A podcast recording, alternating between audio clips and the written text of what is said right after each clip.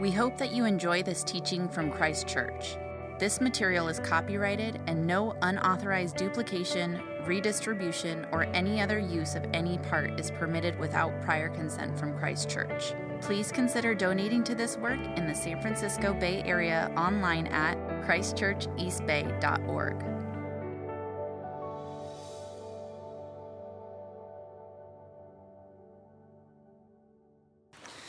Today's reading is from the book of 2 Kings, chapter 5, verses 1 to 19. Now Naaman was commander of the army of the king of Aram.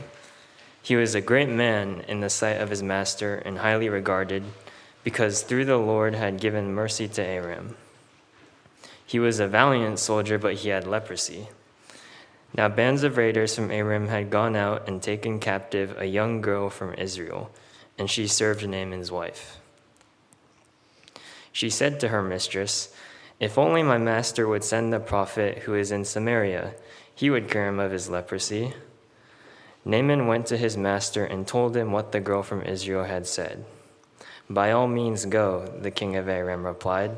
I will send a letter to the king of Israel. So Naaman left, taking with him ten talents of silver 6,000 shekels of gold, and 10 sets of clothing. The letter that he took to the king of Israel read With this letter I am sending my servant Naaman to you, so that you may cure him of his leprosy. As soon as the king of Israel read the letter, he tore his robes and said, Am I God? Can I kill and bring back to life?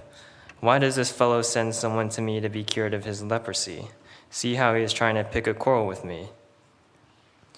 When Elisha, the man of God, heard the king of Israel had torn his clothes, torn his robes, he sent him this message Why have you torn your robes? Have the man come to me, and he will know there is a prophet in Israel. So Naaman went with his horses and chariots and stopped at the door of Elisha's house.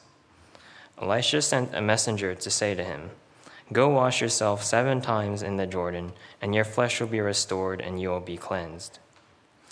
But Naaman went away angry and said, I thought that he would surely come out to me and stand and call on the name of the Lord his God, wave his hand over the spot, and cure me of my leprosy.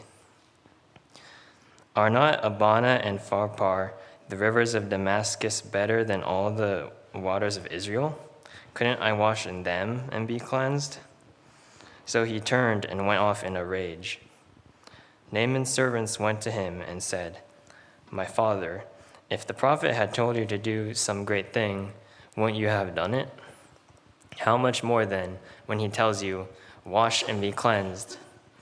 So he went down and dipped himself in the Jordan seven times, as the man of God had told him. And his flesh was restored and became clean like that of a young boy. Then Naaman and all his attendants went back to the man of God. He stood before him and said, now I know that there is no God in all the world except in Israel. So please accept the gift from your servant. The prophet answered, As surely as the Lord lives, whom I serve, I will not accept a thing. And even though Naaman urged him, he refused. If you will not, said Naaman, please let me, your servant, be given as much earth as a pair of mules can carry for your servant will never again make burnt offerings and sacrifices to any other God but the Lord. But may the Lord forgive your servant for this one thing.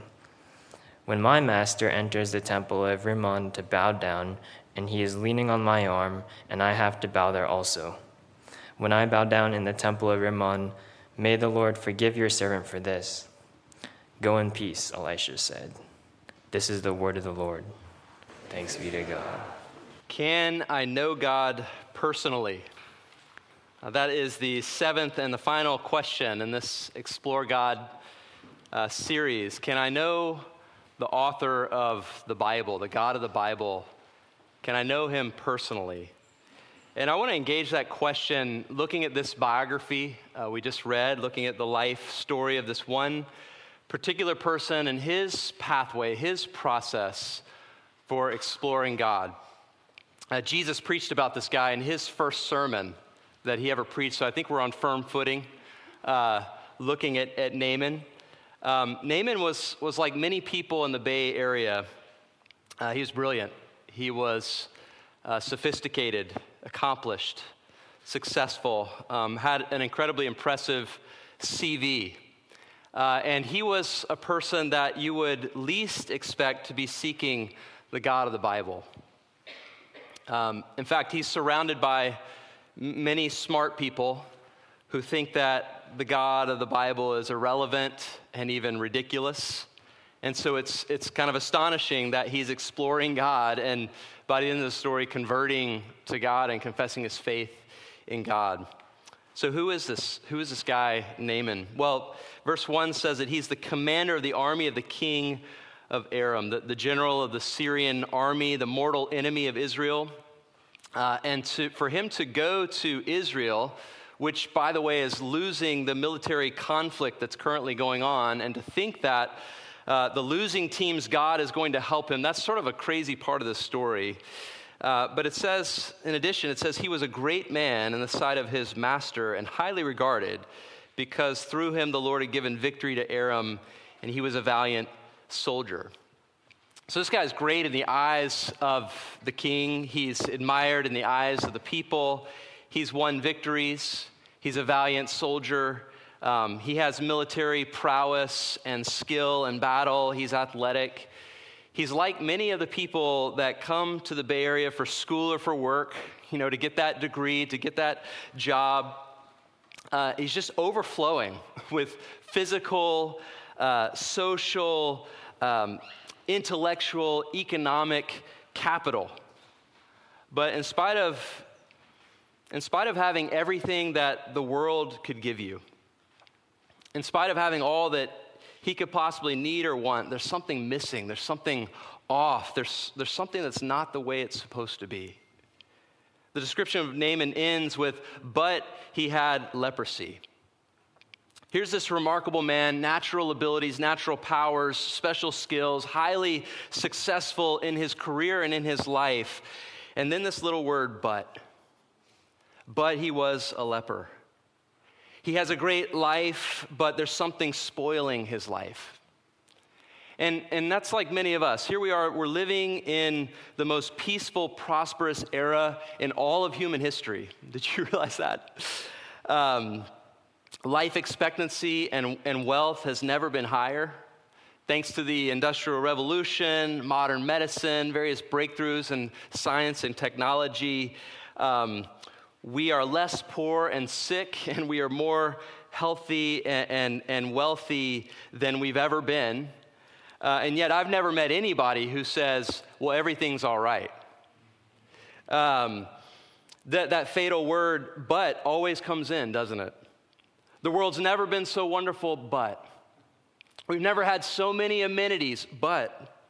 Uh, all people are being lifted up in an unprecedented way, but something's wrong uh, something spoils it all. But he had leprosy, but he was a leper. And so I just want to take a deeper look at Naaman as kind of a picture of, of us, a picture of who we are.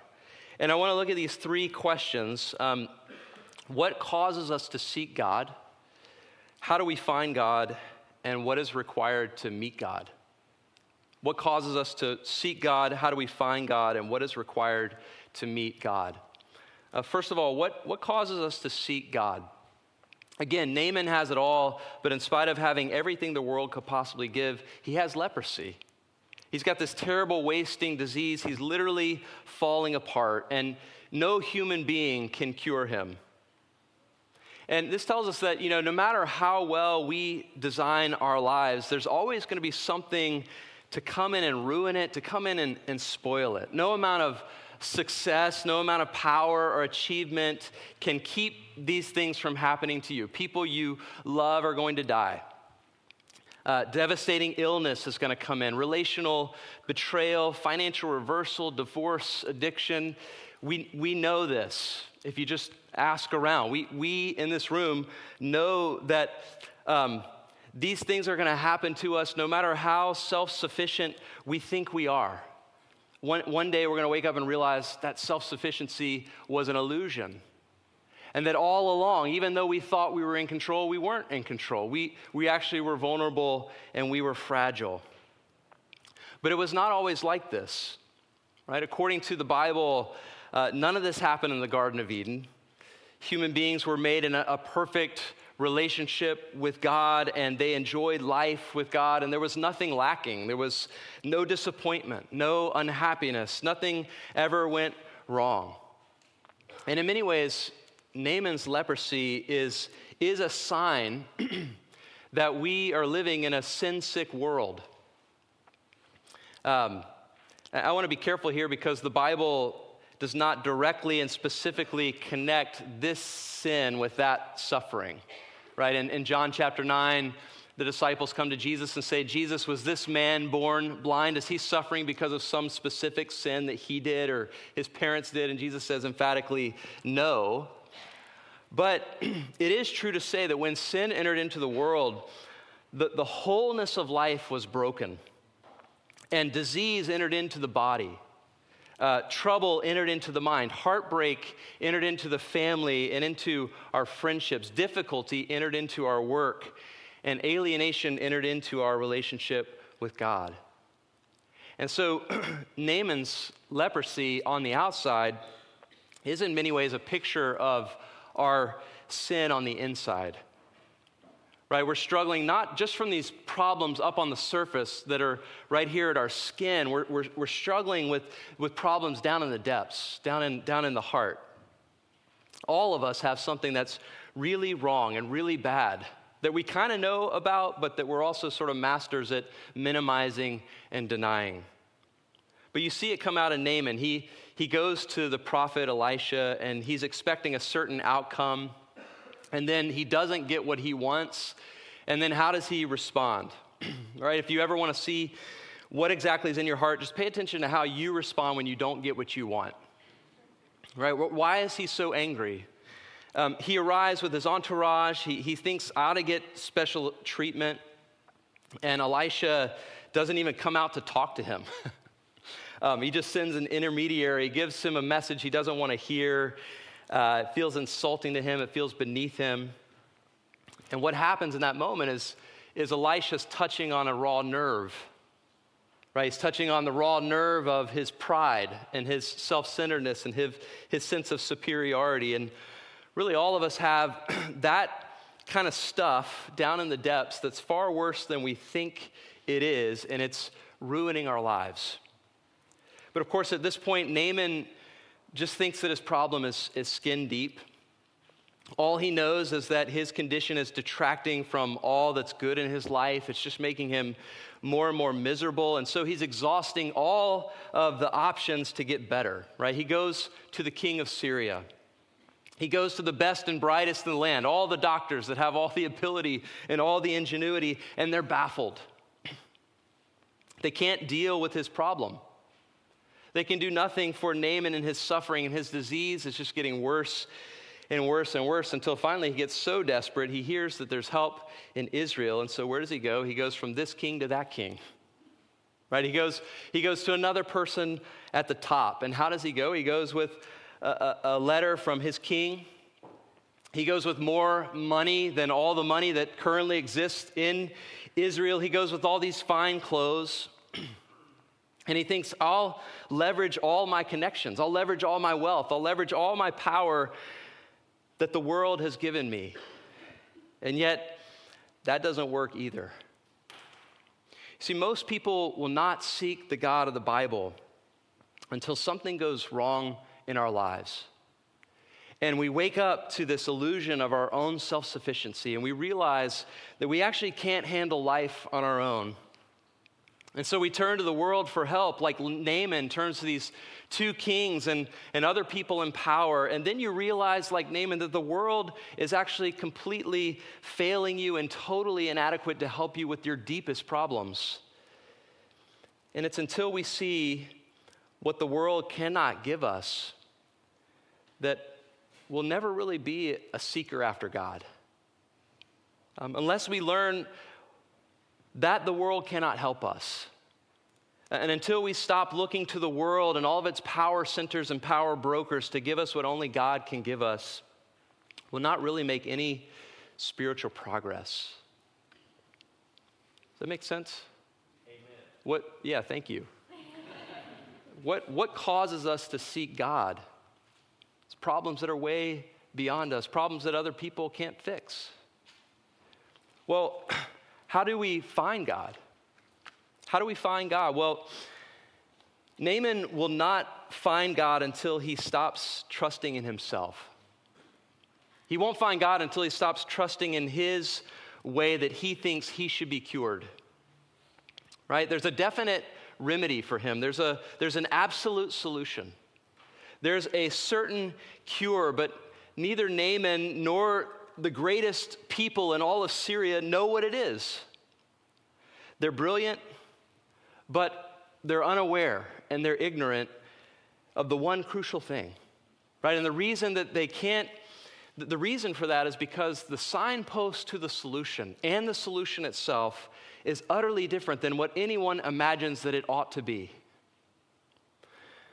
This cure comes to Naaman in a way that just doesn't fit his plausibility structures and really subverts the dominant paradigm of his people. Everybody thinks that the cure is going to come from kings, it's going to come from power. But, but who's the signpost that points to the solution? Right? The only reason Naaman goes to Israel for help is because this God, whom he does not know, has given him victories in the past. And it just so happens that in one of those victories, this little nameless Hebrew servant girl was captured in a skirmish with Israel. And that's one of the great ironies of this story is that here's this girl who's, in the eyes of everybody else, is un- an unimportant nobody who absolutely does not matter and counts for nothing in the world's eyes. She's the signpost to the solution. What Naaman most needs is not up here in the palace where he thinks it is. What he most needs is down here in the kitchen. Right? What, what he needs is down here in the lowest place and in the humblest place.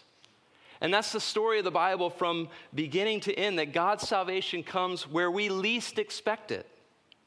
Right? We think it's going to come from the great empires of the world and all the great dynasties, Egypt and Assyria and Babylon and the Greeks and the Romans. But the scriptures tell us that the key to the history of the world is in this little insignificant people of Abraham, Isaac, and Jacob. These people that were enslaved and these people that were exiled, just like this little girl. And God says, The solution, my solution, is over here. It's over here. The world thinks that a Savior and a Lord is going to come, and when He comes, He's going to come from Rome. But when he actually comes, he comes in the, the, the least important town of Bethlehem. He comes as this little helpless baby in a manger, right? The salvation of God comes in the place where absolutely no one is looking for it. And Naaman gets this signpost of this servant girl, but, but he completely misreads the signpost, right? It says in Verse 3, she says to her mistress, If only my master would see the prophet, he would cure him of his leprosy. She doesn't say, If only he'd see the king, but she says, If only he'd see the prophet who could tell him the word of God. But he doesn't listen. He, he goes to the king instead. In verse 7, as the king of Israel read the letter from his other king, he tore his robes and said, Am I God? Can I kill and bring back to life? Why does this fellow send someone to me to be cured of his leprosy? He says, You've come to the wrong place. Only God can give life, only God can make whole. But this king, like so many of the kings in Israel, he's spiritually lost. And so he tears his robe in complete despair that this guy's going to get what he needs. But verse 8 says that when Elisha, the man of God, heard that the king of Israel had torn his robes, he sent him this message Why have you torn your robes? Have the man come to me, and he will know that there is a prophet in Israel. You see, what Naaman needs the most is this unknown, unexpected little Hebrew servant girl to bear witness to him that there is a man of God. And he needs to know that this man of God is a prophet with a word from God. A prophet who has the truth, the divine truth of God, a prophet who can reveal to him the solution to his problem. And so he goes to the door of the prophet, and is the problem solved? Does the story end? No, it, it's just kind of heating up. In verse 9, it says Naaman went to, with his horses and chariots and stopped at the door of Elisha's house.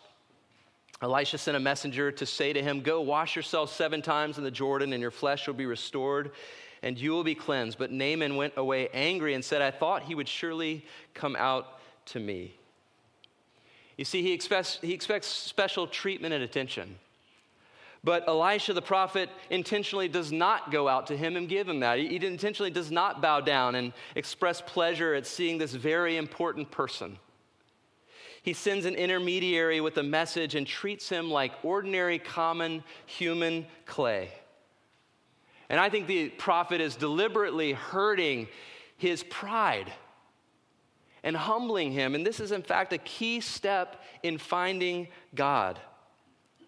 Is to realize that no matter who you are, no matter what your status is in the eyes of the world, no matter what you've accomplished before the eyes of God, you're a helpless and hopeless sufferer and sinner like everybody else. And Naaman is super annoyed at that.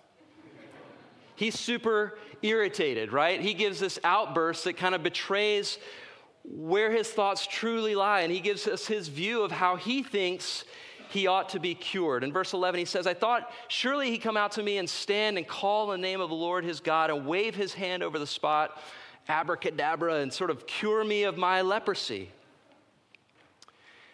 And you see, he's suffering not only from a leprosy of the skin, he's suffering from a leprosy of the soul. And it nearly robs him of the cure and causes him to miss the salvation of God. The problem that's ruining Naaman's life is his self centeredness. Maybe, I mean, I relate to this. I don't know if you can relate to this. The self centeredness where he thinks that other people and that God should revolve around his way of doing things and his ideas of how God should bring the cure. But of course, Elisha does not do it Naaman's way because he doesn't want Naaman or anybody else to think that the cure comes from human power. No, he says, You're going to have to go out into the desert, man.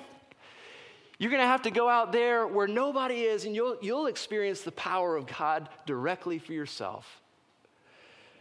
Well, Naaman, he's still ticked, and he says in verse 12, Are not Abana and Pharpar, the rivers of Damascus, better than all the waters of Israel? Couldn't I wash in them and be cleansed? And so he turned and went off in a rage. You see, Naaman still trusts in himself. He still trusts in his thoughts about what the cure should be. And that's absolutely crazy, isn't it? Because the most powerful people in the world have told him, We cannot cure you. And yet he's fool enough to look at the one remedy, the one solution, the one cure that's been given to him and criticize it and, and object to it and protest against it. And you know what? This is how it always is. This is what people were doing in Jesus' day as well. They said, you know, God's salvation should come in this way. He, he should send a conquering Messiah and gather up this massive army of, of soldiers and whip up on the Romans and drive the pagans out of the Holy Land and set up this kingdom to dominate all the nations. But that's not how God operates at all. Instead, God comes how? He comes incognito. He comes in the flesh in Jesus Christ, small and weak. He comes born in a manger. He comes and he spends his time outside of the halls of power in Galilee, preaching to ordinary, common, everyday, poor, broken people like us. And he shows them what it means to live a life in the world without this self centeredness on the inside. And yet, at the climax of his life, the people see him nailed to a tree and die in utter agony and weakness. And they see his body taken down and buried in a grave. And they say, This is not the way that the salvation of God should come into the world. This is ridiculous. This is insulting. The signposts of God's salvation should not come from a servant girl and a humble prophet.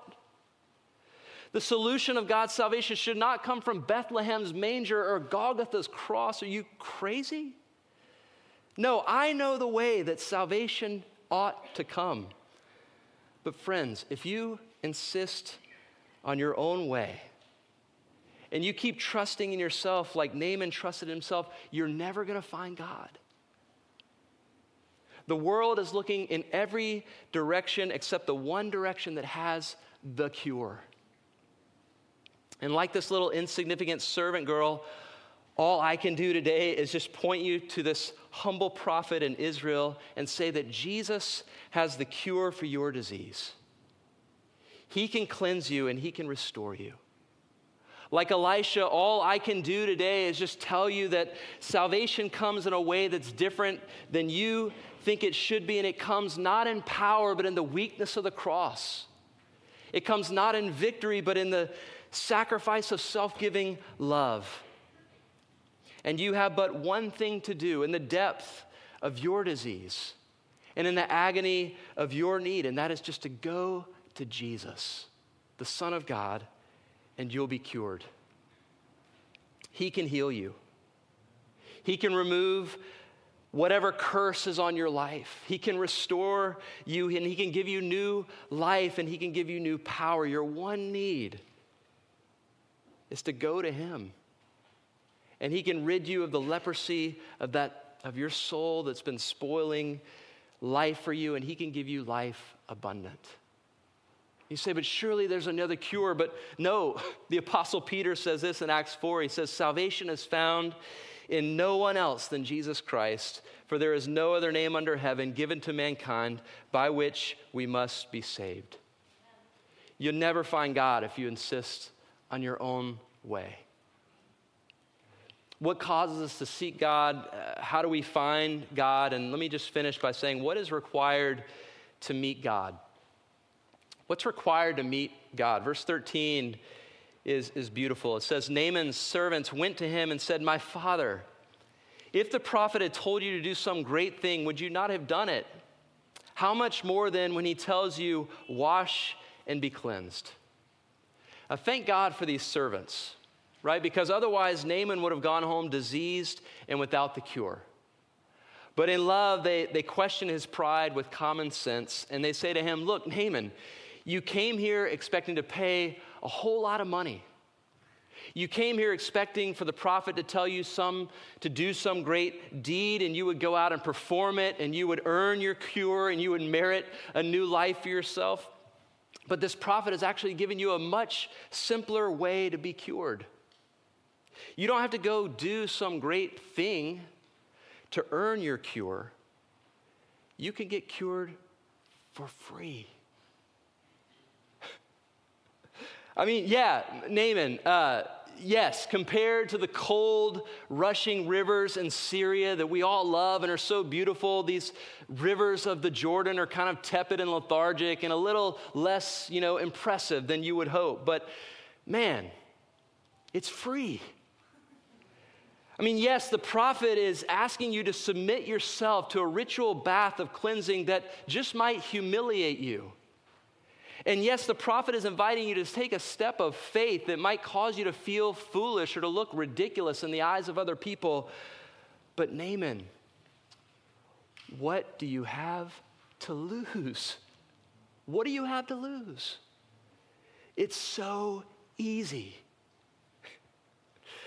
And in the same way, the gospel of Jesus Christ can be so insulting to us and so humiliating because it tells us that we cannot pay money and we cannot go out and perform some great deed and live a good life and follow the example of Jesus Christ or practice his teachings or make some great sacrifices and then we'll be cured. No, the gospel is so much simpler and yet so much deeper than that. It just says, look to the cross. Look at Christ and him crucified. That's God's way of salvation by free grace, and it doesn't cost you a penny. Friends, we don't have to go out and do some great thing because the great thing has been done for us. Just look at Jesus dying on the cross for you, bearing your sins in his body, receiving the just judgment that your sins deserve. Look at God laying on him your pride and your self centeredness and your self righteousness and dealing with all of it there. Just believe that he did that for you and you'll be cleansed. You'll be cured. Right? We sang it earlier. What can wash away my sin? Nothing but the blood of Jesus. What can make me whole again? Nothing but the blood of Jesus. And you might say, well, that's ridiculous and that is insulting. But, friends, Naaman tried everything else and it led to nothing. All the attempted cures failed him. And the same will be true for you. You can, you can keep trying all the other religions and all the other philosophies, but you're never going to find peace. You're never going to find rest because here and here alone is the cure, and there's no other alternative. If Naaman turns away, he'll go back home a leper, a leper, and leprosy will spread all over his body until it kills him. And if any of us turn away from the one cure, the one remedy that God has provided in his Son Jesus Christ, we too well, will remain spiritual and moral lepers for all eternity without God and without hope. And so, as I close, just allow me to plead with you to take the position of Naaman's servants and to just plead with you not to turn away from the cure when it's right here for you. Try it. Just try it, and you'll find that it works. You just confess your sins. You just say, I'm unable to cure myself and you just receive the free gift of God to be cleansed and to be healed and to be whole and to have a new life and to be a child of God and have the Holy Spirit enter into your soul. Verse 14 says that so he went down. He went down and he dipped himself in the Jordan seven times as the man of God had told him, and his flesh was restored and became clean like that of a young boy. Then Naaman and all his attendants went back to the man of God. He stood before him and said, Now I know. Now I know that there is no God in all the world except in Israel. He doesn't say, Now I know that your God is more powerful than my God. He goes through this massive worldview change. His map of spirituality, spiritual reality has been fundamentally altered, and he says, There is no God in all the world but this one God. And you see, that's the transformation because he starts by thinking that his most fundamental need and his most fundamental problem was that he was a sufferer with a disease, but then he realizes in the end no, the need beneath the need, the problem beneath the problem is that I never knew the one true and living God. And so the question can I know God personally? Can I have a relationship with this one God of the Bible? Well, if you ask Naaman, he would say no.